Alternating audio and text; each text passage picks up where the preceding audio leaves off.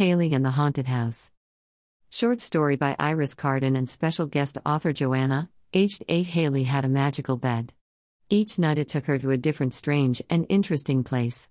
One night, Hailey woke up during the night to find she was in a very dark, very creepy room, not a nice room like her bedroom.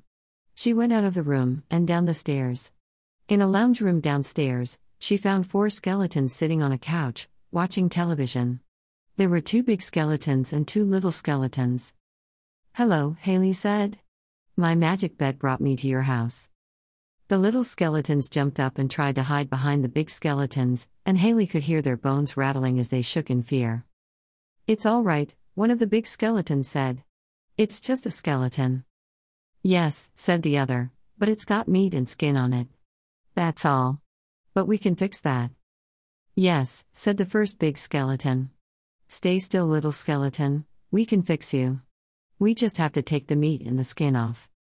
Oh no, said Hailey. I like having more of me on top of my skeleton. Please don't try take off my meat and skin. Oh, that's just not right, said the first skeleton. You can't be in our haunted house with your meat and skin on. No, not right at all, said the second skeleton. Hailey turned and ran back up the stairs trying to get back to her magic bed. The two big skeletons were chasing her. They had almost caught her, when she heard a big, booming voice yelling, Stop! Hailey and the skeletons all stopped and turned to face the thing that had yelled. It was a big ghost with a crown on its head.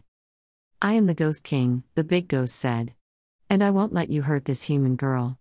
Human girl, you don't belong in this haunted house. I am sending you home. Everything went black, and then Hailey woke up in her magical bed, in her own room.